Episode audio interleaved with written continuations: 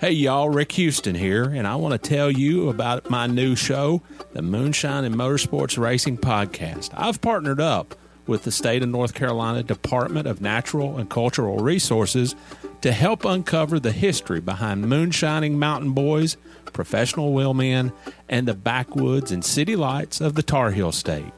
In the first episode, I sat down with Winston Kelly at the NASCAR Hall of Fame for a little behind the scenes gossip about Junior Johnson's engineering skills. He's got two things in his hand pipe wrench and channel lock pliers.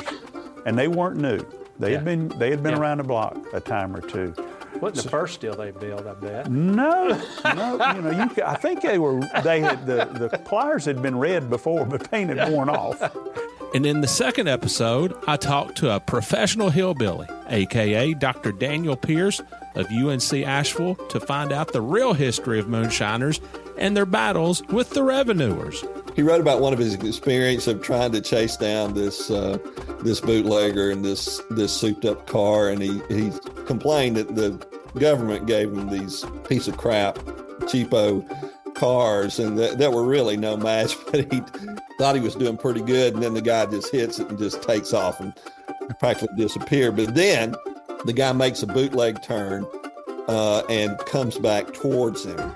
And i- i- as he said, it was a game of chicken, and I was the chicken. And so he ran off the road. And actually, he was the guy who, who caught Junior Johnson at his daddy's uh, when Junior got tangled up in a, in a barbed wire fence. So check out the Moonshine and Motorsports Racing Podcast, available on YouTube, dailydownforce.com, and all of your favorite podcasting platforms. And be sure to check out my regular show on NASCAR history, the Scene Vault Podcast.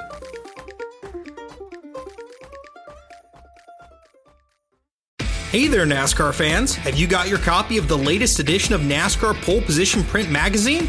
If not, there's no better time than now to subscribe at polepositionmag.com.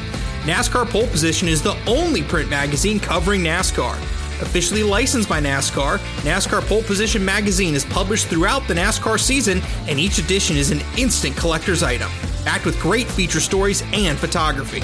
The magazine is even mailed to you in a poly bag for those who love to collect NASCAR memorabilia. At polepositionmag.com, you can even find past issues available to purchase. Get your subscription to NASCAR Pole Position and get great NASCAR content delivered straight to your mailbox throughout the season. Learn more at polepositionmag.com. That's polepositionmag.com. The longest field goal ever attempted is 76 yards. The longest field goal ever missed? Also 76 yards. Why bring this up?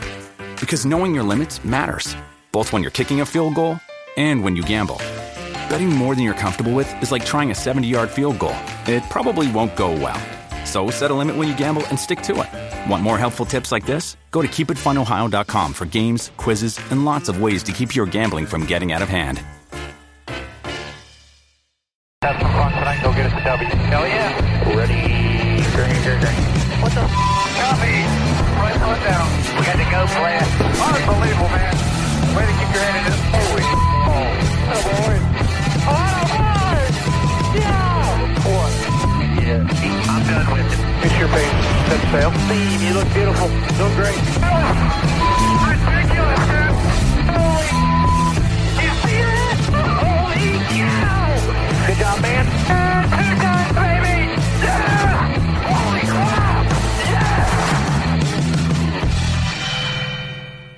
Everybody, welcome to this week's episode of NWP. Let's get straight into some hot takes to start us off. Yes, sir. Yes, sir. Thank you, Danny B. So since we had no uh, you know, racing last weekend and stuff, well, no NASCAR racing, uh, excuse me.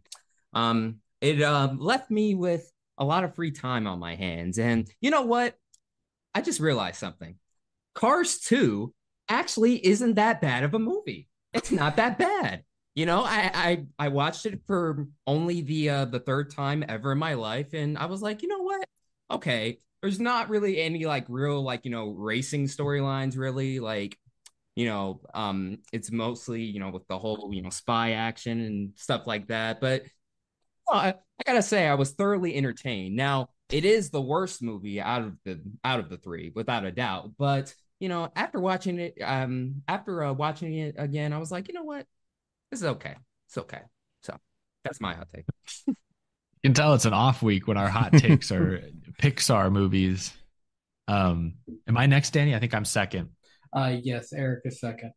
I was going to talk about the fact that Ally is apparently not running an exclusive scheme for the Ally 400. I am devastated because the past two years they have been freaking intense. This year, I'm sorry, Danny, I'm really not a fan of the nighttime version of his scheme this year. So I'm disappointed, but that's not what my hot take is about. This may be a fan favorite, but I think it is hot. Carl Edwards will run another NASCAR race before, I don't know, before he croaks. I don't, I don't know. Uh, I don't know if y'all saw this, but he's going to be at Nashville this weekend. The track is honoring him. He won there, I think, like six times. You know, Concrete Carl, we know how great he was in the Busch Series at Nashville Super Speedway, but this will be his second public appearance in just a couple of months. When was the last time Carl Edwards went outside once a year, let alone twice in like one spring, one And we're gonna see both of them, by the way. It's it's because of us. It's because of us. Yeah, yeah. But I remember Car- something Carl Dale- Edwards confirmed running the NWP car. but I remember something Dale Jr. said on his podcast when he talked to Carl Edwards is that, you know, he kind of thinks that the closer Carl gets to NASCAR, the stronger that itch will be to come back. So the fact that this is two appearances, he even said after uh, Darlington, Carl said that he was surprised by the fan reaction, the support. Uh, keep in mind, he also toured Trackhouse earlier this year. I don't think he's necessarily going to run Project 91. If I had to guess, I don't think Edwards runs a cup race, but I do believe Carl Edwards will race in NASCAR again. I would be shocked if he doesn't. He's just getting too close to the action. By the way, you were you were talking about this Oh. diecast. Oh, Beautiful. oh, Beautiful. That was Bray, a come on, one. Ally. We need that. We need Yeah. more. Gorgeous. I got plenty of props for tonight. I, I guess they just say that, that that nighttime car doesn't get to run enough, so they just run it when they can. That's a good point, actually. Well, my hot take. So I, I want to preface this. There are tons of amazing content creators and YouTubers on this platform that do not have a huge audience. And one who I think deserves one is NBR. Makes awesome stuff. If you've seen his chase videos, well, being the off weekend, if you're someone who makes YouTube videos on here, you know that this is honestly an opportunity to make stuff you normally wouldn't have the opportunity to make. And he talked about the Daytona 500. My Mhm, hot take is that I agree with him. I and it has nothing to do with the summer. I just got to say I think the Daytona 500 does have a problem, and I think it is turning into just another race. It is not feeling as prestigious as it once used to, and I think that the points he made in his video about how basically every race ends either under caution or under a ton of different restarts and crashes and taking out cars that don't need to be taken out. Uh, I think he's 100% right. And I think that until either NASCAR or driver etiquette in some way changes, the Daytona 500 will only deteriorate in how big of a race it is. So, Mhm. my hot take is yes, I think the Daytona 500 has a huge problem. And we are what? Uh, eight months away from the other one. It's never too early to talk about the Daytona 500. Yeah, but no, NBR, he's oh, I love his channel. I love his channel. So on that note, uh, if, if Jared gets to talk about other channels that he likes, I'm going to talk about other channels that I like too, uh, that I think is a very is very underrated, and some of y'all need to go check out. Uh, since we had an off off week, got to really talk about other things. Uh, if y'all know, I haven't been posting as much, and fact of the matter is, I post daily on a bigger channel. I'm not gonna, I'm not talking about that one, but I'm talking about someone that I like to watch a lot while editing stuff for this big channel and just in my spare time. I've been going on a binge of watching a very underrated guy from the OCRP community. A lot of you guys know Jeff Fabiano. He helped start start all that. Guy named Old Man Beardface. He's literally just an older guy, probably in his like 50s or 60s, but he's very chill. If you want a chill streamer to go check out, go check him out. I was in his uh, stream the other day and I saw someone on Twitter was like, "Oh my gosh, I can't believe Danny B talks just randomly in that guy's uh, live stream." It's like, yeah, he's pretty cool. So go check out Old Man Beardface. That's my hot take. Just to check out our YouTube channel. Spicy. Yeah. Yeah, it, it's it's been the off week, everybody. Yeah. I think I won this one though, I'm not gonna lie. I don't know. Carl Edwards coming back? I don't know. I think Daytona pretty 500 hot to not me. being important as, We'll as see. it used to be. Well, you said as important. Hey, Yeah. I said I said Cars 2 wasn't as bad. So oh look at that. Sixty-nine percent. I mean, well, to be fair, I agree with you. I, Pixar's never made a bad movie. They've just made underwhelming movies, and I would Wait, say they- Cars. Wait, wait, wait. They never made a bad movie. I don't think Pixar has ever made a bad movie. Wait, didn't in they a- make? Didn't they make Mars versus Moms or something? No, like that? that? was not Pixar. I don't know Oh, who okay, made that. okay, okay, okay. Sorry. Wasn't that a sorry. Seth Green movie? I I don't know. Okay, so it wasn't. Did, weren't they the ones who made Sausage Party? I'm pretty sure that was uh-huh. Pixar. Oh my god, my dad took my brother and I to see that, and well, I was Oh my old gosh. enough. My brother was not. He was like, I just wanted to sink into the wall. I can imagine. And in the last Oh. five minutes, we'll keep it like that. Oh, hold on. I like this guy's uh, summary of all of our hot takes. Triple P Productions. Darian, Cars 2 is good. Eric, Carl Edwards returns. Jarrett, Daytona 500 is mid. Danny, old guy is cool. Old guy with a beard, uh, specifically. Yes. Yes. All right. Well, that's uh, that that was So race this my time. weekend. Uh, who won? Well, yeah. Oh, well, well, and We uh, all in won. We, IndyCar. we all won. Uh, no, I take that back. I had a fishing tournament this weekend. I sucked. Mm. I didn't catch a single fish. I lost. Mm. Get- I need to get ready to learn Chinese and fishing, bo- buddy. Damn. Well, in IndyCar, uh, Alex Palou won at uh, Road America, and then um, bit of that. F1, and then F1. You know, Verstappen leads every lap and you know wins, of course. Um, I didn't watch a single lap because I streamed for ten hours. That was crazy. Oh, I'm never doing that. So again. you didn't get the whole, you know, notice like Netflix asking if you were still watching. no, no. Oh man. All right. Well, we did we did have some news, right, Danny? Yeah, some guy from down the street is getting an opportunity, something like that. The hometown dude. Hey, hey. I mean, first we have Josef Newgarden, hometown hero, winning the Indy 500, and now we got another hometown boy, Josh Berry. Yeah. He's moving Josh- on up. Tony Stewart said that according to him, he was the clear choice all along, and he might as well have been. We've been. How long have we heard of? How long have we, the four of us, known that this was happening? Like what, two months at least? I can like two and a half, I think, at the very yeah, like it's been a yeah, two long and ass half. time. yeah, and and and what um what stuck out to me was uh Tony Stewart. He even confirmed like, oh no, um before the Hendrick Motorsports um uh you know replacement deal, no, we um the the um the decision was already made months in advance, basically. Yeah, they had kind of picked out Berry as their lead target preseason, like before the season began. And I think Berry even kind of talked about. I didn't listen to all of uh, his appearance on Dale Jr.'s podcast today, but I saw he was on the Dale Jr. download. But he did talk a little bit about, um, you know, then when he gets the call that he's going to have to fill in for Chase Elliott last minute. It was sort of like uh, it was simply an audition. Like, you know, they hadn't signed anything with Stewart-Haas yet. I'm sure in the back of his mind, he thought if I just go out there and absolutely blow it, what if SHR pivots last minute and these talks Hmm. fall through? Yeah. But yeah, they, they would have been talking well in advance. And apparently, like Dale Jr. was pretty much aware of it from the beginning. Uh, I don't know how aware Chevy and Hendrick was because maybe that would have changed their decision to put Berry in a Hendrick car because instead they're basically now giving a rival free seat time, you know. Yeah, through yo, some I free was- yeah, that was the funniest part about that answer. Yeah. Tony Sorry, like, oh yeah, Chevy gave us a free seat time. Thanks, Chevy. Appreciate Yeah. it. Um, Yeah. So I don't I, I did think it's interesting how early apparently it was Stewart uh liked him, Harvick liked him. Rodney Childers especially seems to be a big, big Josh Berry fan. I know Childers comes from the late model world. Obviously, that's where Josh Berry is probably you know is most known uh for. Um, but that's I think the reason Rodney Childers is sticking around because didn't he say a few years ago that when Harvick retires, there's a good chance he would go with him?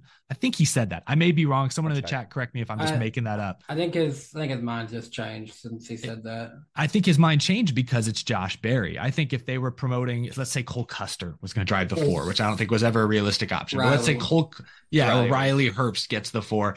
Rodney Childers might pack it up or ask to be put in a more, you know, permanent competition role where he, he gets to stay home more often. Like, Yeah. but since it's Josh Berry, I think that was instrumental in keeping Rodney Childers around, which I think is is extremely important because he is one of the best crew chiefs in the garage. So I just want to ask y'all something. Um, I guess we can, you know, sort of start the, you know, more of the conversation here and stuff. But um, what are are um y'all's expectations for him next year? I'm not expecting a uh, a miracle turnaround overnight, to be honest with you. Um, I- top twenty. I, I, I, I honestly, if he That's top reasonable. twenty, he'd be top of his team. That's that's what I would would think is a realistic expectation. He should Oh, he should outrun the Spire team. How about that? Damn, Which is that- actually just- more difficult to do now. Damn, Jared, just hearing you say that just made me realize, damn, the bar is so low now. Ugh, Oh, it is. God. Yeah. But he's also a rookie. Like we I oh, Yeah. I've made this mistake and I think a lot of us have of really overselling or overrating how we think rookies will do. I mean, I, I, I don't want to sound like a jerk about this, but I don't know of any other way to say it. He's not even the best guy at the moment at his Xfinity team. And he's heading up Mm. to Cup, which is we've Mhm. seen. I mean, Noah Gragson wiped the floor with him that last year and, and, and just about everybody, and so did Ty Gibbs. And while Ty Gibbs is in that playoff contention, and I get the car isn't great by any means, but Noah Gragson looks lost right now as a cup driver. Mhm. Uh, so I, I would say if he finishes top 20, I think that should be successful. People forget Rodney Childers, when he was with MWR, while he got you know a win with Brian Vickers, and I believe he got another one with David Reutimann or two, uh, they were you know they were never Kevin Harvick level performances. But basically, he's a crew chief that'll get the best out of any driver, um, I- anyone. I hate to sound so selfish in what I'm asking for him, but I want to win. I want to see a win out of him because I'm looking back at SHR's last few drivers and their first year, they either got a win or was that close to getting a win. Chase Briscoe was that close to getting a win his first year at the Indy Road Course. He did get a win his second year. Uh, Cole Custer, he got a win his first year. Um, Ryan Preece has already been in contention at Martinsville, had an opportunity to contend for a win there. And even Aric Almirola, his first season with SHR, he got a win at Talladega and was in contention for multiple races that year. So, with because of how the team is and what we've seen from the past with this caliber of a driver and what this four car is, it, I think the four is up there you, in arguing with what's the flagship car, SHR. I want to win. I want to see him at least contending for a win. Yeah, I look at Josh Berry and I, I consider him to be slightly overrated. And I think a large part of why is because he drives for Dale Earnhardt Jr. and he's had that endorsement this whole time. I think he's a smart race car driver. I think Tony Stewart uh, said it well. He said he's very mature um, today. Uh, He said in his press conference today. And I think that's accurate. I don't think you're going to see many dumb mistakes from Josh Berry, which is a good thing. But when it comes to just raw seat of your pants talent, like what we see from Kyle Larson, he can just make a car go faster than just about anybody else.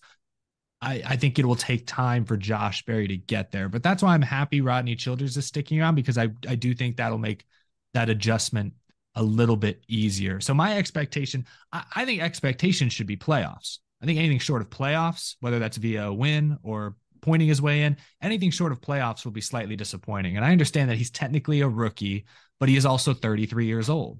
Like with a 20 year old like William Byron, you can give him three, four, five years to finally hit his rhythm, find his groove, and contend for for deep playoff runs and championships. But with a guy like Josh Berry and the shoes he's now expected to fill, I mean, just kind of comes with the territory. He's getting a great opportunity. Expectations are high. They don't have four years to waste on Josh Berry. We can't wait till he's 37, 38 years old to finally start, you know, contending regularly for wins. He needs to be relevant right off the bat. Now, will he be relevant? Maybe, maybe not. Maybe I'm I think I'm a little higher on Rodney Childers than you are, Jarrett. I think Rodney's going to make a difference. I think the four car will consistently be the best car at SHR next year. I don't think Berry will necessarily be the best driver off the bat. Like I look at Briscoe, who's got a little more cup experience to perhaps take that step. But I, I think playoffs should be the goal, and anything less of that will at least be a slight disappointment. I See, think the I'm way I just- see- okay, I think I'm just scarred by a little bit by, you know, post Jimmy Chad Knaus. Because I mean, I we've seen how Byron has been since getting with Rudy Fugle, Mhm. and I Yeah. just it. Th- there's some pairings that are just magical, and Rodney Childers and Kevin Harvick, I think, are one of those pairings. I, that's that's where my my worry. I don't I don't doubt that Rodney Childers will help him out immensely, and I do think they come from the similar mindset of of you know just racers in general. Uh, I'm just I don't I, I want people to pump the brakes on thinking that Josh Berry is going to be like the second coming of Kevin Harvick for this team. I I See, I, I honestly he's been compared to this guy and I, I think that it's valid. Uh I honestly would be happy if he went down the Greg Biffle route. If it took three years to really become that big contender, but you see flashes of it, I'd be I would be happy with that so far. See, the way I see it is Stewart-Haas Racing is going to be in for a long rebuild, I feel like, because I mean, there's also rumors that you know the 10's going to be, you know, they're going to have a new driver. Um, Harrison Burton, maybe Michael McDowell, perhaps. Who knows? Um, but I mean, to Eric's earlier point, I mean, he is 33 and he is going to be a rookie and stuff too. And I mean, I know he has all this, you know, late model experience and Xfinity um, experience and stuff, but as you know, I mean, the Cup Series is a different beast. Um, I do feel like he will make um, uh, very uh, few uh, rookie mistakes though. Um, but as far as like being like competitive, I feel like if Josh Berry is like flirting with um, it, if he's flirting with um, playoff contention, then I would consider that a good season, good first year for him. Yeah, I, I think so. Like I'm saying, I think they go into it wanting to make the playoffs. If they end up like 18th, they miss out by a little bit, and they that's maybe, I'm, I'm cool with that. Yeah, they, they'll be like, okay, that was okay. It's, you know, it's not the goal, but it was okay. Uh, but I agree with you guys that you know Josh Berry is not going to come in and save the day. Absolutely not. Like even long term, I like I don't I like I think he's 33. Josh, he's 33 he's, years old. He's 30 yeah. or 3, but even 5 years from now I kind of hope Chase Briscoe's better than him. You know, cuz mm. Chase Briscoe's got a longer runway. He's been a Ford guy since the beginning and uh so I, I look at Briscoe as or I'm sorry, Berry as you know hopefully just stopping the bleeding. Like you lose Harvick, this team is I'm worried this team will be a C tier team next year. Hopefully, Berry can help keep them be a B tier team. Hopefully, Briscoe with his new crew chief can help them be a B tier team still. But yeah, that's all Berry is. He's not going to come in and keep that four car running top five. He's just there to stop the bleeding as much as possible. Well, well, now when you say stop the bleeding, I mean, do you think like because of his age and his uh, current relevance that for now he's like a stopgap driver until they can find somebody young, maybe? Or no, I think it's more just you know, yeah, like again, especially if Almirola retires, you could be looking at a super young team next year. I know Preece, I think, is 30 something, Berry's in his 30s, but you could have like a a 20, maybe they go with like McDowell to drive the 10 or something. But you could have like a young, you could have a Zane Smith at like 22 years old, whatever he is, in the 10. You could have a 20 something year old Chase Briscoe, early 30s Preece and and Berry, a lot of inexperience there. And that's a team that could all be just ter- that could just be an awful team next year. I would love Todd Gilliland too, well, by the way. Just I, yeah. I, I, putting out a little reckless speculation. I I like to try and keep an eye on people that leak stuff out, like whether it's on Reddit or whatever, and if it's actually right. So again, grain of salt with this, but we've heard this name at the track before. We've heard this name as room as in the rumor mill, um, and and they keep having people come out and say this guy is the lead contender to be in the ten.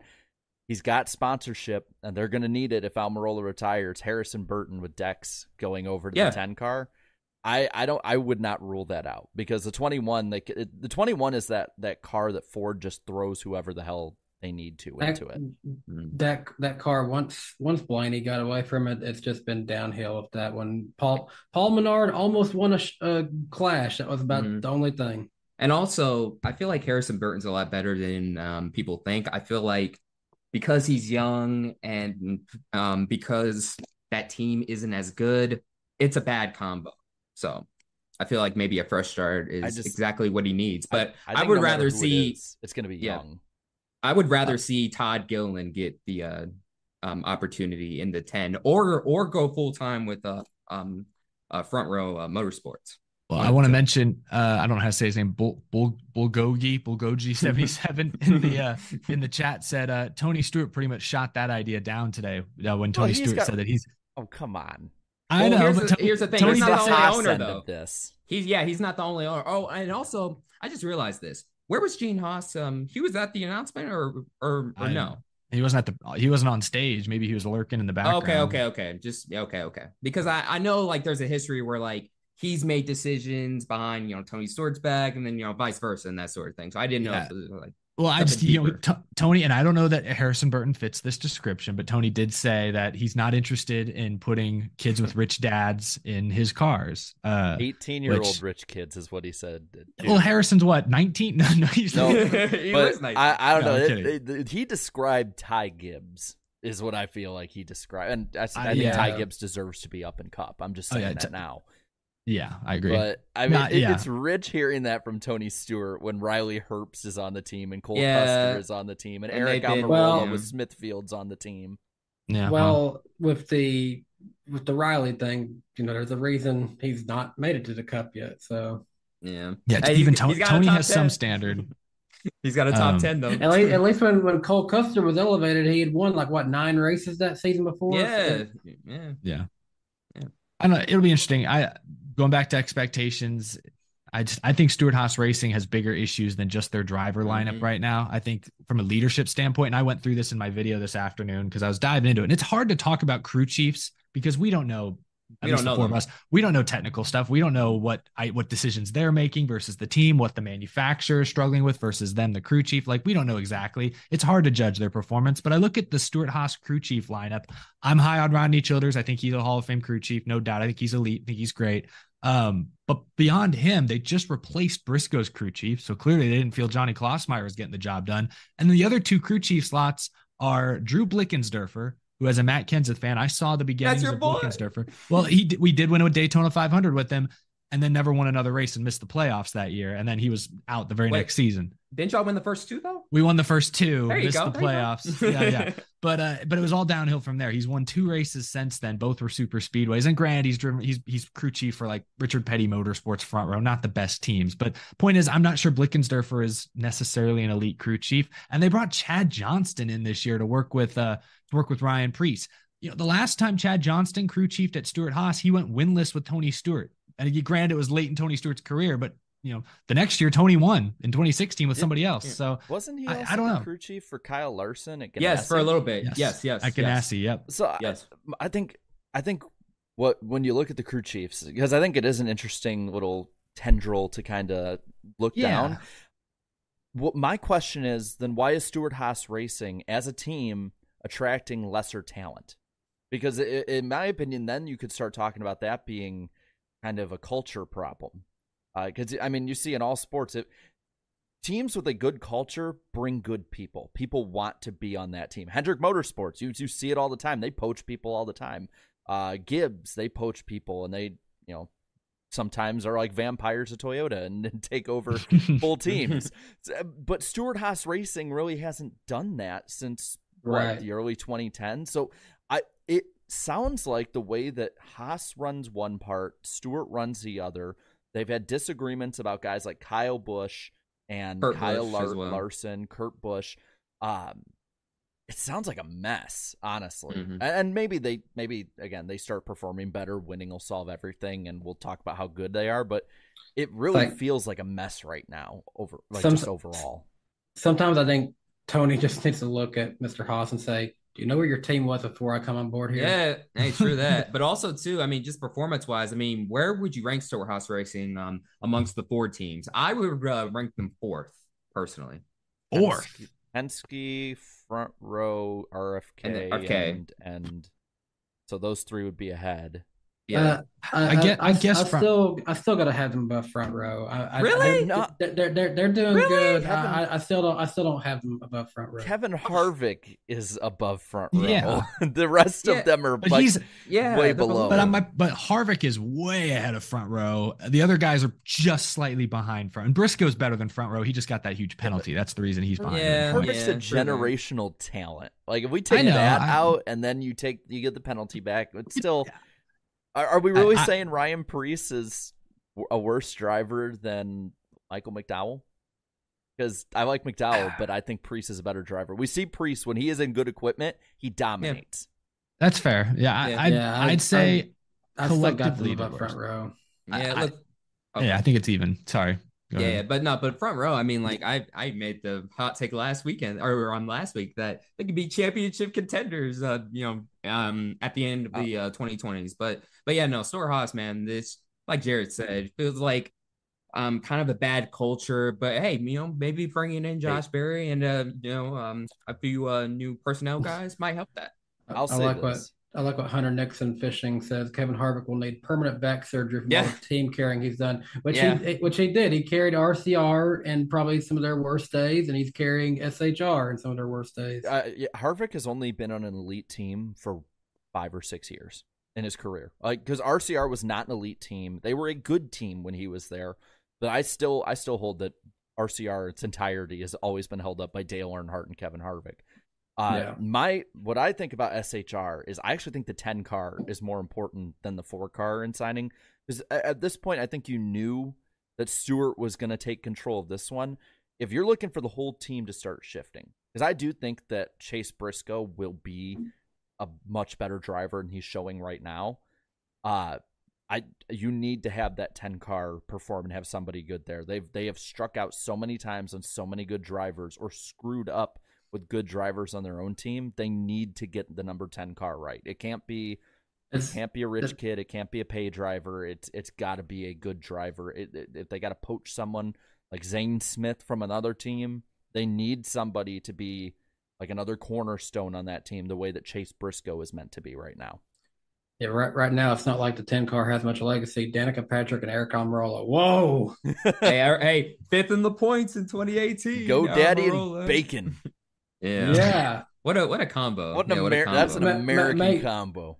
make a make a website with advertising. You're not sure what kind of company they are, and then we Yeah. got bacon. Hey, if we But, could I mean- mix a bacon commercial with the old school GoDaddy commercials, that's, that's it wouldn't fly today, I'm- but you know I'm- what? It'd be great. I mean, all GoDaddy'd have to do is just have Danica frying bacon in a bikini or something like that. You're that's what Yeah. you got back I, then. I, I don't know. Danica now is, uh, if you've seen some of the highlights for she ain't, she ain't podcasts, touching Oh. bacon. The the No. CTE's acting up. The CTE's she's looking for the chemicals in the water that turn the bacon to Hey, frogs. Eric, I don't know if you saw it. The CTE is definitely acting up now. Come on. I'm not sure I've seen what you you all have seen. I don't know. She she did, she seemed good on the Indy 500 pre-race show. I don't. know. That's the last time I've seen it.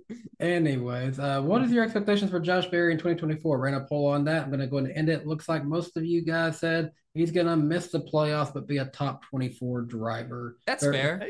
46% said that, but 31% thinks that he can be in the playoffs without a win. 19% says playoffs with a win. And I'm glad to see this. Only 3% say miss the playoffs, finishing 25 or worse. On that note of culture, real quick before we change subjects, I want to ask you guys: Do you think it matters at all that yeah, the timing's interesting? 2021, they went from being a dominant team to Harvick was winless that year. That same year, Tony Stewart co-finds a new racing series. Tony Stewart runs off and starts a dra- uh, drag racing, an NHRA team. He starts running those races. He gets married. Gene Haas, we know he's also focused on Formula One. He's got big Mhm. businesses that make the big money.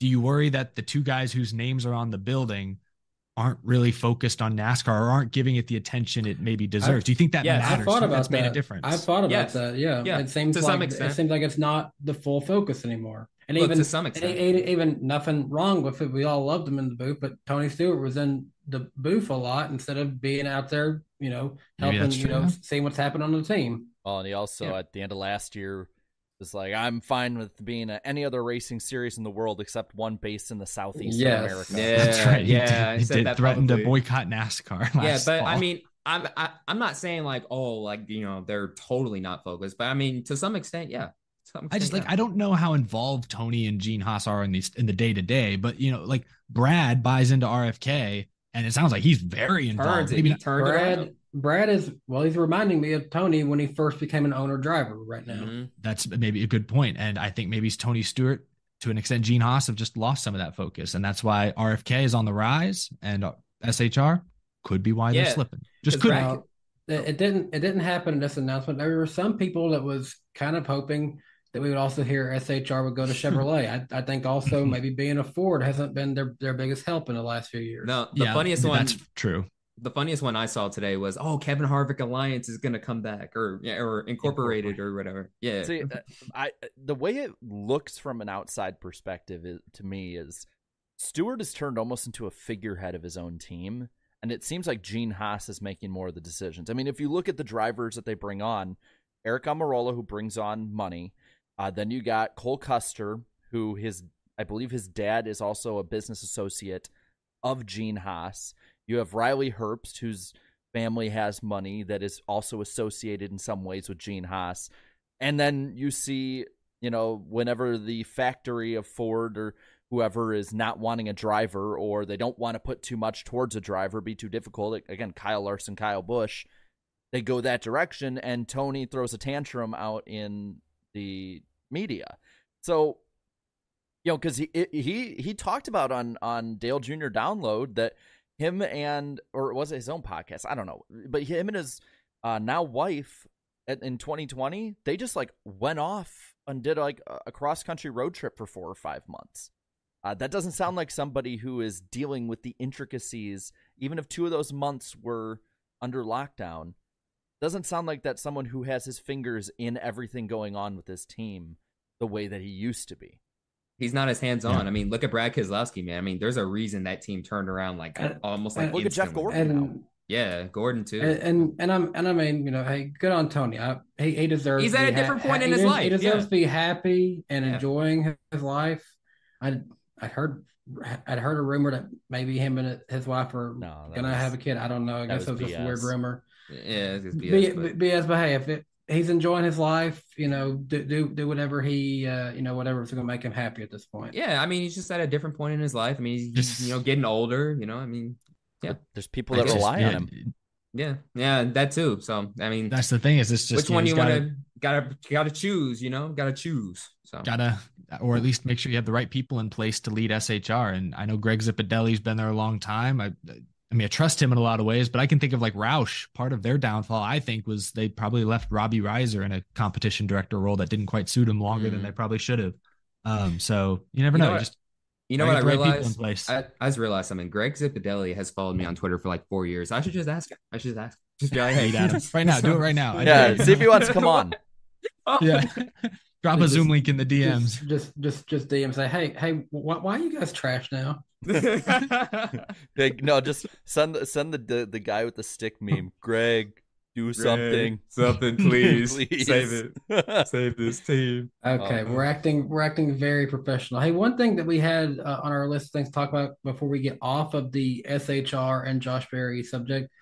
Right now, that car has no sponsor. Uh, it's still believed that Oh. Busch Beer may be going towards Ross Chastain. Do we have any, you know, reckless speculations of who we think could maybe become his sponsor? One one idea that's uh, come to me is maybe the Tire Pros company could come over, but who's also coming out to me is Bass Pro Shops. They're with Junior Motorsports. They're with Josh Berry on that side, but they've also been a partner of SHR in the past because of Tony Stewart and Johnny Morris seems to not be. He doesn't seem to be driver or team loyal because he's with JGR, he's with RCR, he's with Junior Motorsports. Maybe he wants to come back over to SHR and be with Josh Berry. I say half the races are funded, and then the other half are funded by Gene Haas or Ford Development or Ford. Yeah, I- I'm going a lot of Ford Performance will be on that car. a lot of Uh, Haas too. It's just if they well. if Well- they have some they said that are interested, so that's like I, it's hard to say which ones, but it's like if it's still you know, granted there's six months left in the year, but it seems like when we talked about the Kyle Busch thing, a lot of these sponsor deals, big or small, usually take a lot of time unless you know it's already been worked on for a while. So I I do think there's going to be a lot of number four Ford Performance uh, ones, and maybe like Mobil One or somebody who's been with SHR for a while. I would say watch out for like Hunt Brothers Pizza and such because he's now a KHI client as well. So I can see some of those Kevin Harvick sponsors also. I had- gas station pizza. I had that at uh, at the fairgrounds, and I was not a fan. Not a fan. I've never had it. I don't think. I don't think I've had. I've But Eric, Eric, I have an idea for you. I mean, hey, what about uh, you know, your your face on the Ford car? What, what about what about that? You know, I don't have a hundred You know- you know what I'm thousand dollars or whatever it You know what. I'm I saying? don't- I'm sure the chat would love that. Hey, chat, fund us, fund it, fund it. Your Come super Eric. chats will power Josh Berry to victory. there you go. Come, come on, Eric. Don't you know you're a NASCAR YouTuber? You're rich. Yeah, Mm. we're millionaires. Some people think. Okay, well, Oh. this, this, we're getting too too much uh, craziness here. But we're, Ugh. we're we're crossing over the uh, the third wall a little too much See, here. well, that's what happens when you have a bye week, NASCAR. So that's what happens. yeah, NASCAR, get rid of all off weekends, you lazy bums. We have a Yeah. bye week. We have we talk about the four. We're talking Hey. about funding cars, and hell, even Joe Gibbs is doing different stuff now. I I'll just say Mhm. this, you know, I don't know, with the way some uh, industry people have been acting all week, hey, might need to get rid of the bye week. It sounds like you might need to get rid of it. Uh, I don't know. I heard YouTubers were the problem. What'd you say about Joe Gibbs, Jarrett? What's Joe Gibbs doing over there? He's doing some How doing? crazy stuff, man. He's selling a minority stake in his team. He just no, he just bought a minority stake in the Philadelphia 76ers. oh, What is hey, get all him about? out, get him out the second round, Joe Gibbs. Get him out the second round. Get him out the second round. I don't know. Show His last stint in stick and ball sports didn't exactly go too well when he was the Washington coach again. Yeah, well, Mm. he made the playoffs a couple of times, but yeah, hang the Super banner. Bowl. to me, all this information that's been coming out with, with Joe here lately is it it really seems like he's trying to set up the Gibbs family really well and uh, moving forward. He's making a few acquisitions that's going to set them up nicely. And I got a uh, some a couple of things to say on that. So Joe Gibbs is is um I believe 82 years old. Correct. He has unfortunately lost both of his sons, um, or two of his sons, excuse me. Um, and yeah, I mean, just like Danny said, I mean, like this is just you know putting the proper steps in place. And um, also, um, I had also seen that um, um, um, Coy Gibbs, um, um, his widow, is also taking a higher role in the uh, personnel department and stuff too. So you know, he's at that old age and stuff. You know, just you know, got a plan for the um, um, inevitable, basically, if you um, The- know what I mean. The, the the hard reality is we're seeing this with lots of lots of teams. We know We're getting up there in age, yeah. Ro- Roger Penske has a huge group behind him at this point that we know is uh, Tim Cindric, Austin's dad. He's a big part of that. There's lots of people involved with Penske that are going to be able to take it over. Sadly, when that day comes, uh, Jeff Gordon stepped up in a huge way of Hendrick Motorsports. For sadly, when that day comes, now Well, the, it's- you know, they just can retire before they die. Like, Okay, let- let's, okay, let's okay, not, let's, yeah, not, okay. let's not say okay, that. Okay, like, the- okay, okay, okay. We're being I say, morbid I, I, here, I, guys. I say when that day comes, but that could mean retirement or the worst. So Yeah. Mm. Yeah. God, You know, I'm, I'm not I'm not meaning for it to sound. Hey, that look, I was I'm, I'm just excited being- about tonight, but man, you're y'all But bro, bringing I the mood hey, down. look, I'm just being honest, man, because like, look, It's- I mean, like it's- these cup re- owners it's are reality. old. They're old, bro. Like, I mean, they're Sam Smith in the um, or um, um, Sam Yeah. Hunt in the um, in the Xfinity series. He's um, he's uh 30 years old. He's like one of the Yeah, youngest owners and stuff. Yeah, they, these cup owners are old. Tony Stewart, you're old. Yeah, so like, hey, there's a you know new generation on the on the up and up, I guess. But but yeah. But no, I, I, I think I this know what makes you mean. sense. This makes sense though for Joe Gibbs from a couple different perspectives. There's obviously that perspective of you know like he still owns the majority of the team. It's still a family owned team. It's still going to be uh you know it's called Joe Gibbs Racing. Uh, you know that that plan is still in place potentially. Um, but now this you know this does bring in another group. This brings in some other investors, some more cash potentially. Like this this gives Joe Gibbs more options as he nears his retirement or however he goes about you know you know passing his team along. Um, but bigger than that, you know, Joe Gibbs, when you compare him to the other major team owners like Roger Penske and Rick Hendrick and um, Gene Haas, for that matter, uh, Joe Gibbs doesn't have another major business helping fund his racing team. Like for Joe Gibbs right now, the race team is his major business. And with Rick Hendrick, we see this with like HendrickCars.com or Ally.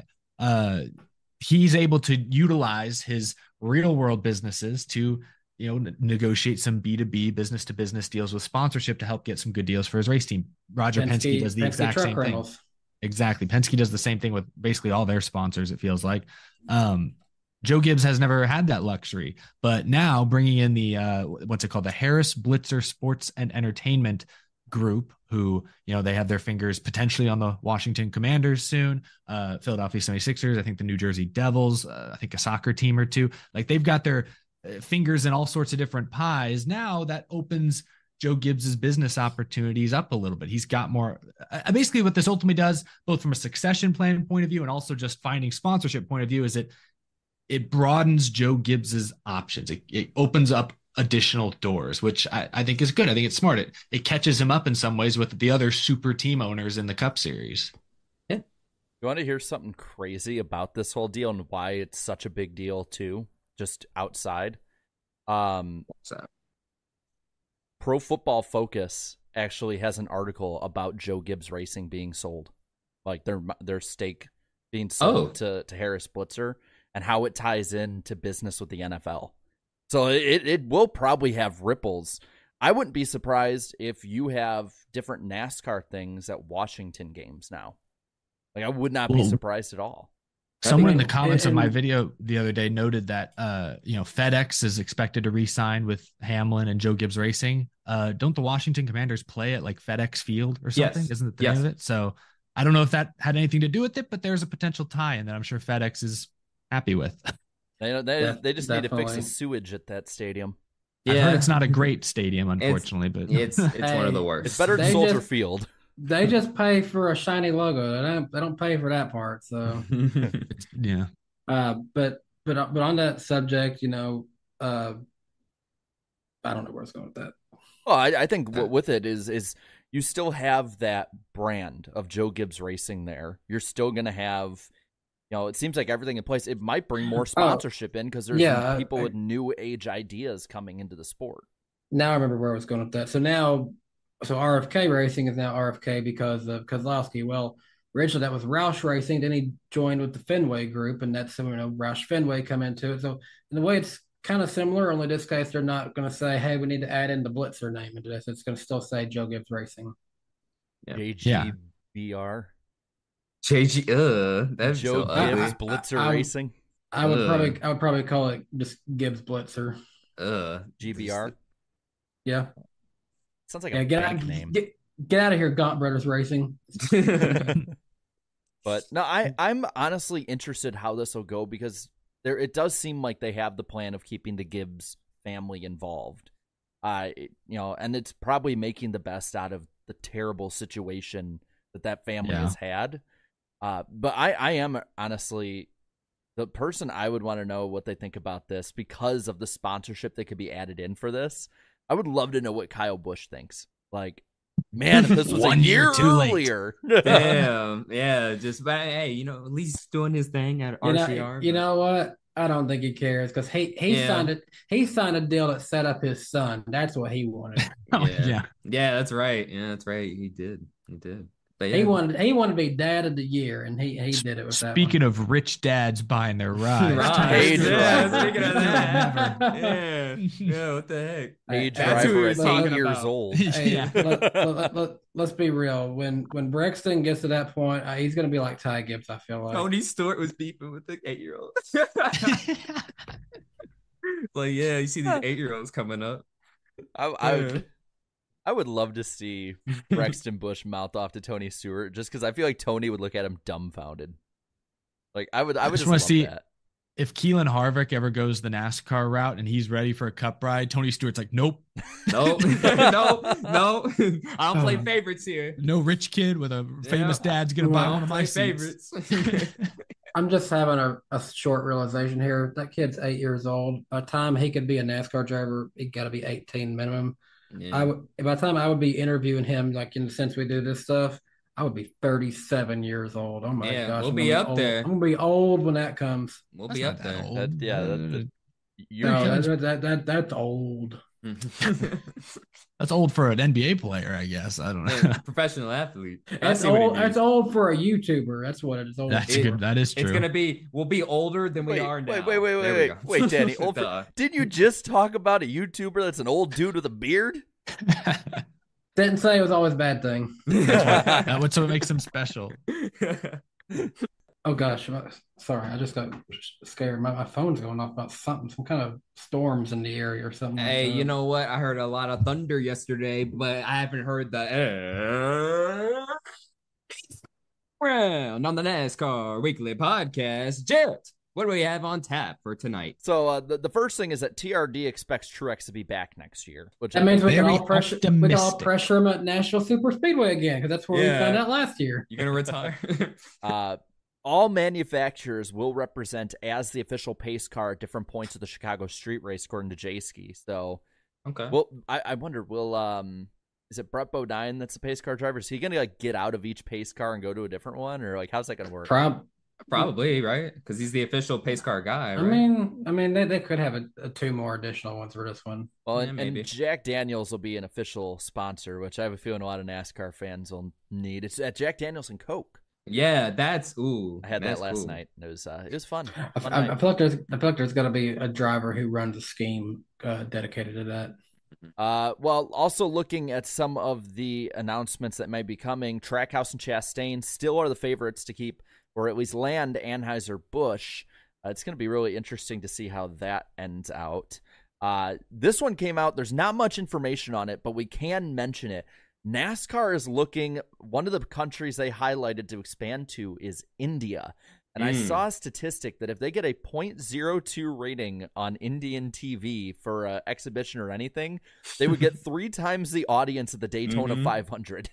There's so many people. Yeah, yeah it's such There's a, a lot huge of people. country. Yeah. Yeah. See, see, see, when WWE found out that they made uh, an Indian uh, heritage wrestler to champion, we gotta find we gotta find some way to get an Indian NASCAR driver. Well, I actually I have a friend who like his family came over from India, and when he went, he told me he went over to visit like ten years ago or so. He was saying how it was just wild, like being on one of those streets and how packed everything is. Mhm. Uh, I'll tell you guys a bit of the stories. I don't want to get demonetized, but he was telling me stories about being over there, and it is like just it sounds just fun Okay. to witness. Everyone who watches my channel or know me on Twitter, you guys know this. I love trains. I'm I would I would be so interested to see how one of those trains works. And apparently, a lot of people just get onto them. Real quick, I got a Mhm. text from uh, somebody I know that's going to be working the Chicago race that weekend. So each pace car will have a dedicated driver that stays in the car the whole weekend. Okay. So thank you, thank you. Thank you. Uh, let's see. Justin Marks will run the number ten for Kaulig in the Xfinity race at Chicago as well. Mhm. Um, there is a new console game coming out soon uh, for NASCAR called NASCAR Arcade Rush. It will release later this year for you know different PlayStations, Xboxes, uh, the Switch, and also on PC. And well, I can just tell you, it looks like it works, so it's already better than Ignition. Yep, yep. Already what a I plus. what I saw of it reminded me a little bit of like the Rocket League NASCAR experience, but in a racing Mm. form. Yeah, I'm I'm gonna get that on PC. I'm gonna yeah, play with y'all and see what it's like. And then the two audience. two more things here. Another gaming one is uh, the new NASCAR Heat 5 DLC for 2022 is out a year and a half late. And David Ragan is selling his 1960 Ford Fairlane Andy Griffith Mayberry Sheriff car for a measly price of $28,000. I feel like for that to be such a you know unique car, the Andy Griffith car, I feel like that's a low price for something like that. Really? Yeah, yeah. And It's uh, like like it just needs it gone. and that's it. That's the lightning round. Man, we are Uh, and that'll do it for this edition of the famous lightning round on the NASCAR Weekly Podcast. And now back to the show. So speaking of David Ragan, he is not going to find himself on this week's list of the top 75 drivers. nice segue. Sadly, Where is he? Where is he? Like, is he even top He's- two hundred? He's, he's, he won a race. Yeah, he, he yeah. won two multiple races. races. So yeah, Yeah. he'll be He, he Yeah, won a few. 200. Yeah, he, he- I don't know, but I, I don't know. There's been, so many 200 drivers. win. There's been a little over 200 winners, I think, in NASCAR's Cup Series. So he Oh, should be okay. in the So top, top 200. 200. Yeah, Yeah. top 200. Yeah. There you go. But we can start off with number 50, part of the uh, Allison family of racing. We have Donnie Allison, of course, known for being part of the big fight in 1979, but more than just a fight. He had 10 wins over the course of his NASCAR Cup Series career, including the 1970 World 600, but he never did run a full season in NASCAR. But for not running a full season, I mean, like just like the other guys we had, I mean, like, I mean, to do that during you know the you know 60s and 70s, you know, and to you know and to be that good consistently, um, whenever um he did run, just shows how talented he was. Well- I'm a little confused. We have Darian 56. Mm-hmm. Most of us was in the low 50s and some in the high 60s. How the heck does that equal 50?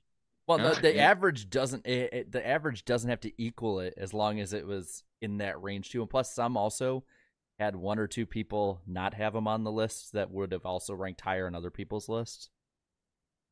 Yeah, Well, it's a, I a whole formula. It's a whole formula. I guess it makes head. sense. He has Who all this stuff written question? down in his notebook, so like it's too The- much the, for me to the, read. The so- math ain't mathing on this one to me, but Well, I mean, the ne- like the next one also doesn't average 49, but we still have him in 49 because of the variation Wow. too.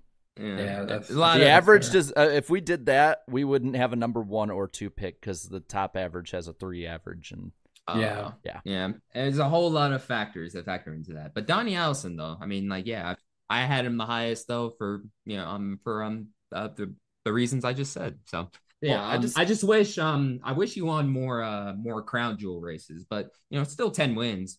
Well, I feel bad. like people forget that he was the one in '79 who was running for the win. Everyone thinks it's Mhm. Bobby Yeah. Allison. No, it's Donnie Mm-hmm. Allison. No, Bobby just stopped and you know just to check on his brother, and then they started Joined in. Yeah, just joined in, I guess. Yeah. Oh, you're oh you're fighting. Let me hop in on that. Yeah, yeah, yeah. Instantly.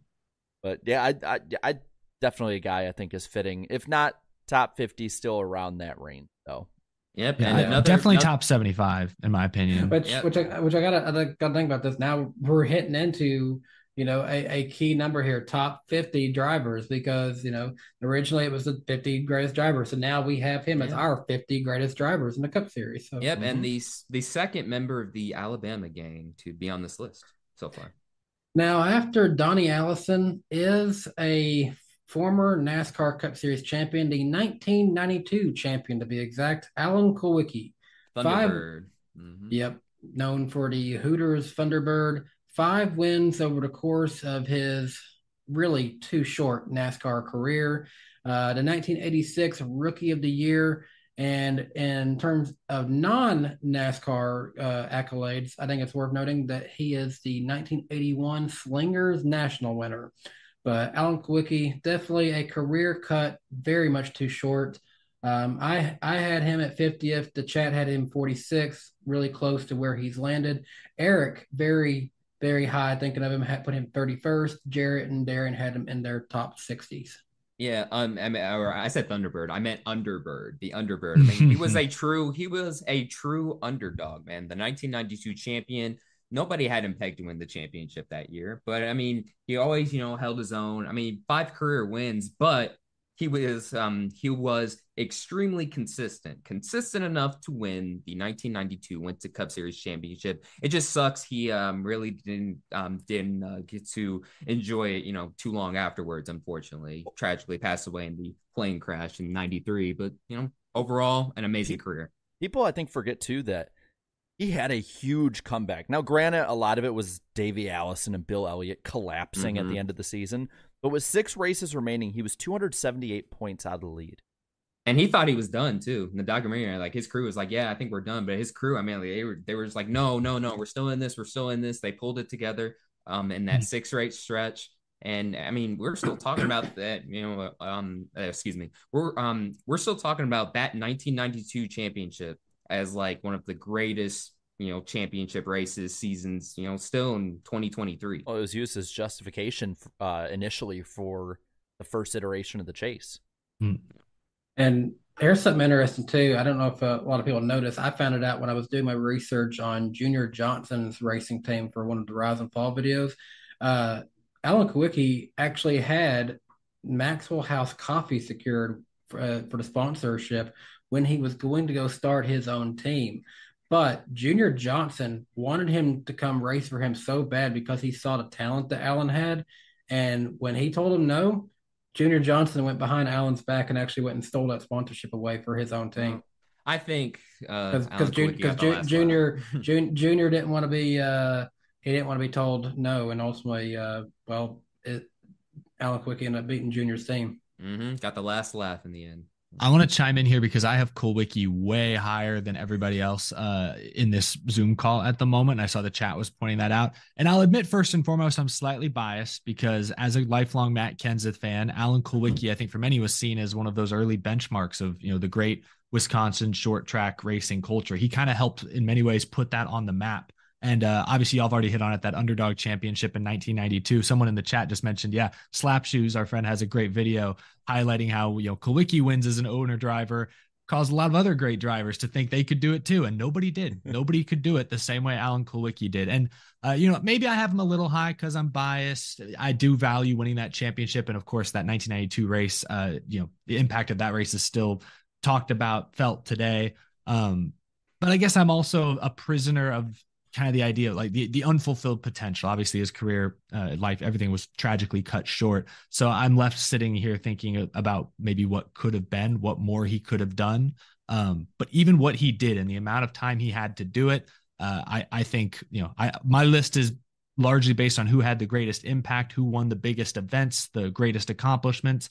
And i think for that reason kulwicki maybe 31's a little high. I'll give myself that. But top 40 uh, I, I give alan kulwicki a, a nod He also popularized the, uh, or maybe he invented. I know he popularized the Polish victory lap Yeah. that Oh, yeah. uh, right, drivers yeah. still utilize today. That's right. Um, a what if scenario I've always thought about is what if you know Matt Kenseth drove for Alan Kulwicki instead of uh you know Roush Ooh. Racing? You know that'd be cool. I Would've uh, been see. cool I always questioned would Kulwicki have adapted because Kulwicki always wanted to do it Oh, his true. way. Yeah, true and that, yeah. those other dri- those other Yeah. drivers proved that going as a single car driver owner would not work. He might have just been a one and done. Like that. That's the mystery of Kulwicki. And and to be fair, he was doing good with Ford when they had the the Thunderbird. When as the years go on, they get away from Thunderbird, they go to Ford Taurus. Who knows if he would have been able to still find that same success over the years? I, I, I, yeah, would have been able to keep pace with Roush because Roush was the only team really in the late '90s that could keep up with Mm-hmm. the Evernham. Yeah, there, there duo. was there was a reason that Penske got away from Ford because they knew they couldn't keep up the Roush engines. Yeah, but you know what? Even though those are you know what if scenarios, one thing that isn't in question, Alan Kulwicki being one of the greatest drivers ever. Indeed. Moving on from Alan Kulwicki at number 48, we do not have the driver to 48, Jimmie Johnson. We have Speedy Thompson at number 48, the 1957 winner of the Southern 500. He had 20 wins over the course of his NASCAR Cup Series career, and he's one of the pioneer drivers of his career spanning from 1950 until 1971. A very long, ultimately, for one of the pioneer drivers, lasting 21 years over his NASCAR career. Yeah, I have 20, 20 wins Yeah. and 21. I mean, hey, not bad, not bad. Southern 500 winner and also a uh, awesome name, Speedy. Speedy Yeah. Thompson. I mean, And- yeah, you don't get much better than that. Yeah. Yeah, and that longevity as well. Uh, I think I looked it up. He made less than I think 200 starts officially, but to win 20 races, that ratio is great. But to to race for over a, a decade, like to to make your start in the 50s and still be racing in the in the 60s and, and on, and, and I I think back in those days that probably felt kind of uncommon. I think for a lot of drivers, feels like we've talked on this list about a lot of great drivers who had five years and then a horrible crash. You know, did Well- something, ended their career early, or you know, so. The, the thing is, is that Thompson, you know, while he did not race uh, in '72 before he had uh, passed away, he could have raced longer. So he, when he when he died, Mhm. he was 45. Um, he had a heart attack in a racing crash. Uh, at least is what I've seen uh, as Oh. the cause of his death. He could have probably raced. Now, and this wasn't a NASCAR, but he probably could have raced in NASCAR another five, ten years, knowing how drivers raced in their fifties back then. Uh, so he's he is another one that I think could have definitely been higher on the list had because I, I, yeah, it was during a late model race at uh, Metrolina. Um, Oh. But looking at his career, I mean, just sporadic starts, and and you look at how many times in those starts he still was top twenty, top ten, top five, getting wins. Uh, and he was he was a short track ace. I see one at Concord, Hickory. Uh, did get a win at Charlotte. Uh, I don't know if it was a six. I don't think it was a six hundred. Might have been. Um, but yeah, I and plus just again the awesome name. Mhm. Yeah, for sure. But yeah, Speedy Thompson. Yeah, number 48 seems like the right place to be. Yeah. So moving on from Speedy Thompson, another fun name is number 47, Fonty Flock. 19 wins over the course of Flock's career. He's a 1952 Southern 500 winner, and he finished second in the points in 1951 with his first win also coming at Langhorne Speedway over in his NASCAR Cup Series career. That was a crazy speedway. If I'm not mistaken, he, I believe Fonty Flock, he was in that first official NASCAR race, their inaugural season, I race one. so. He was around, and the Flock family, of course, was a well-known moonshine family, or well known for running moonshine. Uh, so they were like the text. When you think like NASCAR's roots, I feel like you have to think about the Flock family, and Fonty Yeah. fits right in, winning. Uh, I don't- how many wins did you say? 19, I think. Um, Yeah. I mean, he was legit. Uh, he was a great driver on real back roads and racetrack roads. I mean, I Hmm. think so. Yeah, so looking at his he was in that first NASCAR season and he finished second in that first race. Uh Oh, ever. interesting. Wow. Had, Nice. I can't remember who he finished second to. I want to say it was Jim Roper. That's who won the first race. Oh, okay, okay. Uh, but yeah, I mean he he finished second in that race. You want guys, you want to hear something crazy? How much money do you think he won in that first race? Twenty dollars. Oh gosh. Finish second. 50 here. cents. Come on, guys. Give him All some right, all right, a hundred, a hundred dollars. Any any other guesses? Three hundred dollars. Some new boots. A thousand dollars. So we have paid people Oh. to uh, for winning in iRacing for us more than Fonty Flock won in his Yeah. first in the first ever NASCAR race. The winner got Yeah. two thousand dollars. Okay. Damn, damn. It is it's just amazing the different world, but it, but Mhm. without drivers like him, we don't have. How much could you build a car for back then? I mean, the, the gas was well under a dollar, so Mm-hmm. it, I would assume that would But- probably cover a lot of it. Did did parts to build it still not cost a lot? I think a lot of stuff was cheaper back then. Yeah. But I I, just, I, I guess also back then you really just went to a dealership, got a car, and you made a few adjustments to it. and I, I had him like the highest out of us. I had him 38th just because of Eric's earlier point. Just like I mean, we think of NASCAR's roots, you think of like you know of um of um the Flock family instantly. You know, it's like without them, like you know, there isn't a NASCAR. So thank you. I'm surprised. Me and the Chad actually had him lowest of 52nd. Hmm. Hey, at least you had him the, on. Eric was right on the dot, and Danny mean? was one spot off. So you guys were like the closest to getting what it would end up being. Yep, definitely. Um, moving on from Fonty at number 47, we have a guy who honestly, it's a shock that he even got to make it to be this good because in 1961 he was banned for life by NASCAR, a ban that only lasted four years. Curtis Turner, 17 wins over the course of his NASCAR Cup Series career, including the 1956 Southern 500. He also won the very first race held at Rockingham Speedway, and in most people's eyes, he was the first true NASCAR superstar. And we have proof also- of that. He was also the first NASCAR driver to be on the cover of Sports Illustrated. And uh, speaking of that, for those listening and then those watching who can see it, uh, this is the cover. This is the first NASCAR driver on the cover of Sports Illustrated. He was superstar, known as a partier, uh, and this Sports Illustrated came out on February 26th, 1968, for 40 cents. That's how much you could buy it back then. Uh, but I put him way higher than everybody. I personally think that he is one of the most underrated drivers in NASCAR history. Uh, when he would race, he would always he would always be going up front for wins. He like like we said, he was the the first real superstar. He was Tim Richmond before Tim Richmond was there.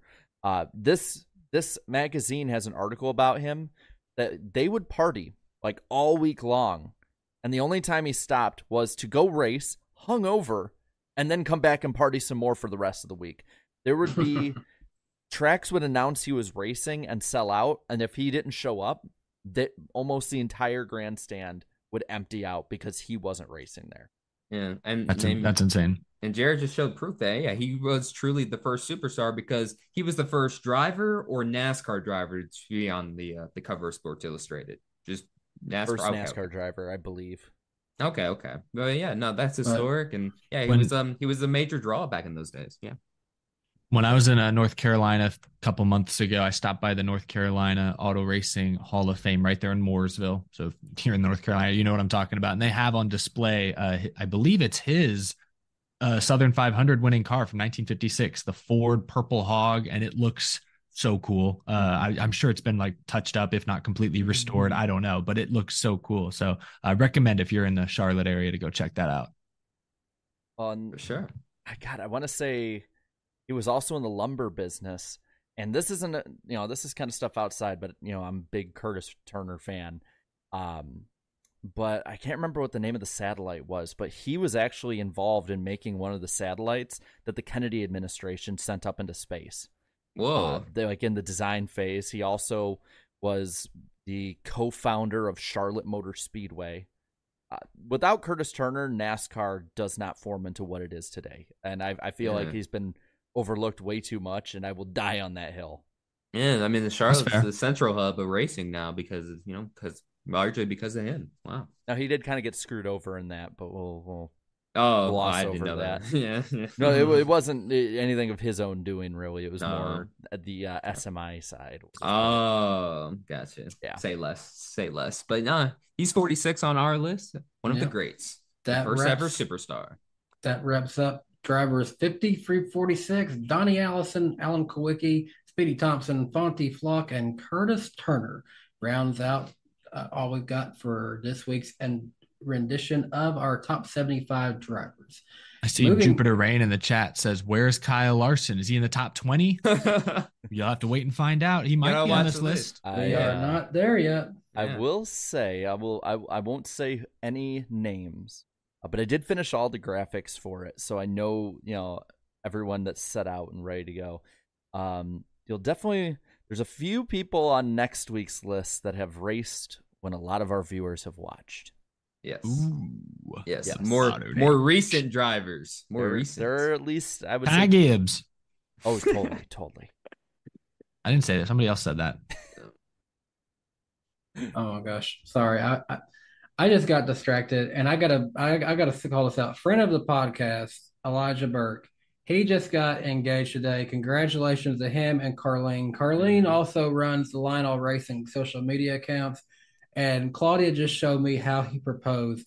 He rigged up a Brad Keselowski diecast and put the ring in where the where the engine is, and and acted like something was wrong with the diecast turns it around and that opens it up, ring inside a diecast. That is Oh, that's so awesome. that is so appropriate. He works for RFK. She does the Lionel Racing stuff. That's awesome. That's That- cool. that's Wow. That's great. I love That's that. what that's one of the best uh, engagement stories I've seen in a while. That's pretty Yeah, cool. That's clever. Yeah. No, congrats, man. But That's awesome. congrats to uh, Elijah and Carlene. Congrats. Um, I'll, I'll probably I'll probably definitely have to say congrats to him in person by seeing Oh, this yeah, weekend. for speaking sure. speaking of this weekend, Nashville Super Speedway. The four of us we will be there. Mhm. Some weekend notes for Nashville Super Speedway. One, Noah Gragson has been cleared of all of his concussion protocols and will return to the 42 car this weekend. Another note, Carl Edwards is set to make an appearance this weekend. He is, I believe, the winningest driver in Nashville Super Speedway history with, Hmm. I think, a, like three wins in the Xfinity Series. I don't remember if he ever won in the Truck Series, but at least three wins in the Xfinity Series. So I think that puts him as the winningest driver at Nashville Super Speedway. So they, that's why they're honoring him. they helped give him the moniker of uh, Concrete Carl. too, Concrete so- Carl had added into it. So definitely, uh, he got a few wins at Bristol too and Dover. So definitely really good on the concrete tracks. Um, speaking of this race, the Cup Series race is the Ally 400. This is a one and one third mile track, so this is going to be a 300 lap event. Uh, stages we have 90 laps, 95 laps, 115 laps. Start time is at 7 o'clock p.m. Eastern time, 6 o'clock p.m. local time here in Nashville when it'll be taken when we starting. Uh, coverage not on Fox anymore. We are on NBC and radio coverage will be on the Performance Racing Network PRN. They have all the SMI tracks, so they will be having the radio broadcast this weekend. Weather this weekend.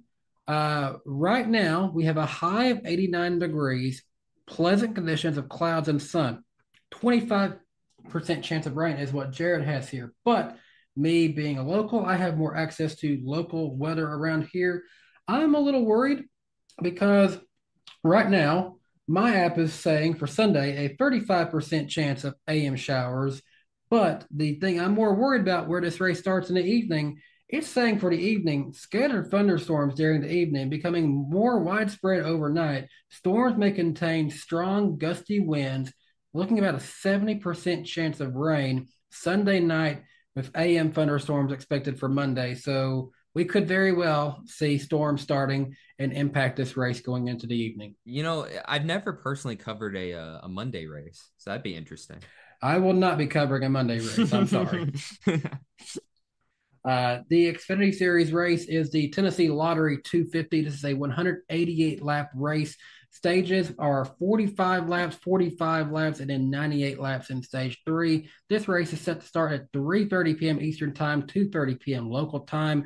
With this race being on get ready for this one, the USA Network with radio coverage on the Performance Racing Network.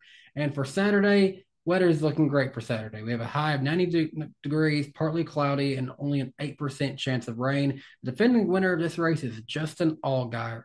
And then for the Truck Series race, it is the Rackley Roofing 200. This is a 150 lap race.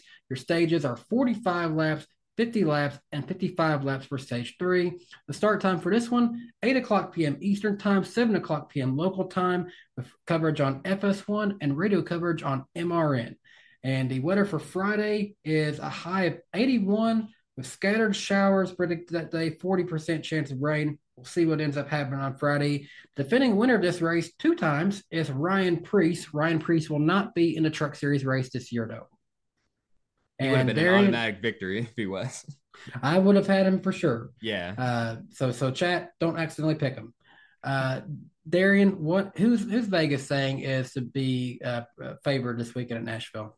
Well, you know, it feel, I feel like Vegas hasn't really been paying attention to the season much because they got Kyle Larson at plus 550. I mean, he's a favorite, but I mean, checkers were records this year. You know what I mean? I mean, we're almost halfway, so figured he'd be lower, but nope. And then we have Martin Truex Jr. and Kyle Busch both at plus, uh, 750 apiece. And then at plus, um, uh, excuse me, at plus 850 apiece, we have um, William uh, William Byron and Denny Hamlin. As for the best of the rest, also at plus 850 is Chase Elliott, and then Ryan Blaney at plus 900, Ross Chastain at plus 1100, Christopher Bell at plus 1300, and Tyler Reddick at plus 1600. As for the famous underdog segment, Alex Bowman, Danny, your boy, Alex Bowman is plus 3000. Uh, Brad Keselowski plus 4,500. Ty Gibbs plus 5,000. Chris um, um Chris Buescher plus 8,000. And nope, I kid you not, this is not a joke. They have Todd Gilliland at plus 100,000. So if you want to put down a bet for like a top,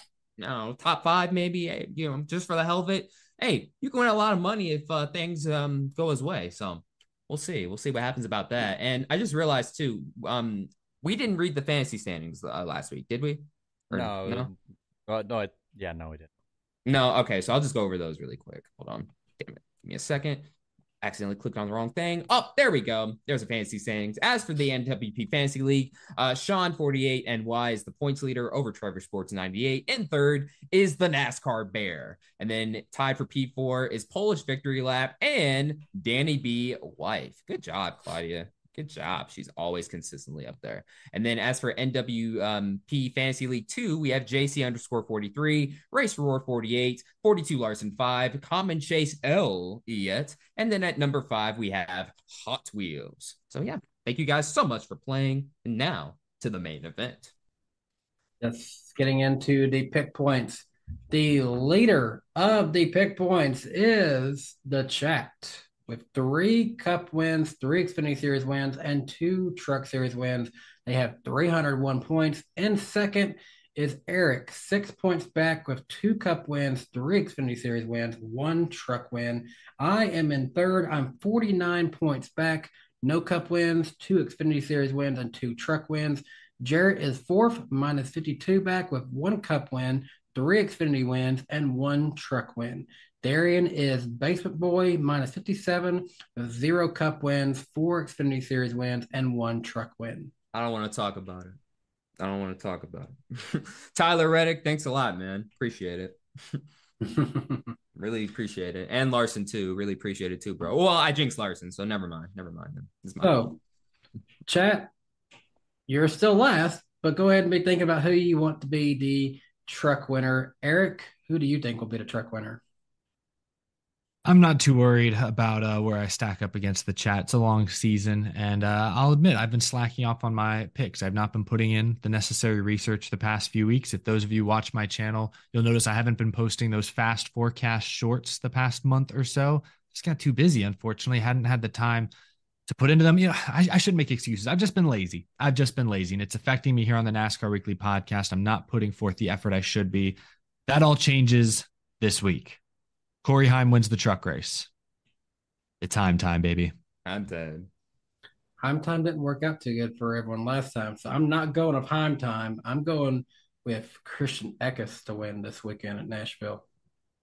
I'm going with the truck that has been fourth or better in both race. uh, races, whether it be the driver in it or not. Darian, I think you know who I'm going to pick based on that smile there. I'm going Zane Smith. That 38 truck has been bad fast, and if it wasn't for Ryan Preece, I think he might have won both of the last So- two races there. So actually, Jarrett, I was laughing at this comment from Marky Mark. He says Darian looks surprised that he's in last. LOL. And I was like, wow. Well, thank you, thank you very much. But um, but nah. So um, I'm gonna go with Zane Smith as well. Please, Zane Smith, help me, help me. The chat is following you guys, following the basement boys, going with Zane Smith.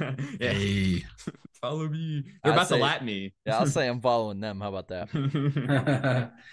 All right. So 40 Xfinity Series win. Eric, who do you got?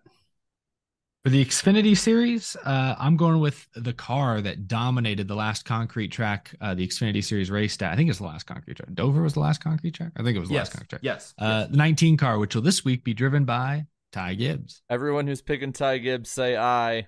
Aye. Wow. Uh, we, we all got Ty Gibbs. That, was pre- Yeah. that was when I started looking at the list. I was like, Ty makes the most sense. yeah, this list. he was the he was the first driver that stood out, and I didn't It's really like- see anybody else. It's like I don't remember him con- being up there last year, but I'm sure he did fine. He's going to do good this year. He's gonna win. and it's I well, well, actually, I don't know. Actually, never mind. I don't, I don't, I don't think the chat's picking Ty. Oh no. Oh, we kind of got a close one Oh. between the seven Oh, and seven. the nineteen. Oh, Let- let- let- Mm. Let's watch this Oh. for a second. Let's watch this. oh. Take I a see- look at what they're doing. Take a look at what they Alright. did. All right, I'm going to do a poll. Yes, IDK Gibbs is racing Saturday. Yes. No, Aric Almirola is not racing on Saturday. IDK. All right. Well, while we do that, who's gonna suck? oh, let's get into that. Cup race. Who's gonna suck, Eric? Um, I kind of just want to just take your pick. I, I feel like I picked this guy too much this year. I feel a little bad, but I'm I'm been picking on Penske. Uh, I'll go Cindric. All right, I'm I'm not picking on Penske. I'm picking on SHR, and I'm saying Chase Briscoe is my suck pick. I better get this out again because even though these cars looked great, he keeps running bad there. Not this guy, different diecast. I almost picked out Kevin Harvick. No, uh, I don't. I don't know where the hell I put it. Alex Bowman. Hey, to be fair, he's crashed out of every Nashville race, so I don't blame you. Yeah, Hmm. and I also picked Alex Bowman as well for that same reason. and the chat. Who are they Looks picking? like I see a couple for Briscoe. Um, just give him one of them. Who cares? Yeah. Uh It ain't for points anyway. It don't matter. Uh I see some 42s. Just give him Gragson, I guess. Give him All right. Gragson. Why not? Oh, here, There find it. Found it. There you go. There it is. There it is. All right. And I think uh, they might have picked their Xfinity winner. Oh yeah. Um, I'll wait till they've got at least 105 votes. Okay. Okay. That's a good one. I don't think even if the next five people voted for No, one, the one option, I don't think it would overcome the gap. Yeah, it's close. So yeah, I've, I've, I've still set the number. it's yeah, Okay, there it 105. There it is. There we go. 56 percent. Yep, yep. Stop, stop the count. Stop the count. Um, but yeah, now dark horse, Eric. Uh, my dark horse for the Cup race, I imagine other people will talk about this guy, so I'll let them. I'll let them talk about. it. I don't want to stomp on their pick. I'll say uh, Ryan Preece though. Uh, that's a good one. I really should have thought, thought about that one. But my my cup underdog is who I've got winning on Saturday. Ty Gibbs. McDowell supremacy. Michael McDowell has been quietly consistent, top 15 ish uh, on speed at Nashville, and I think he capitalizes on that. The summer of McDowell begins. Yeah.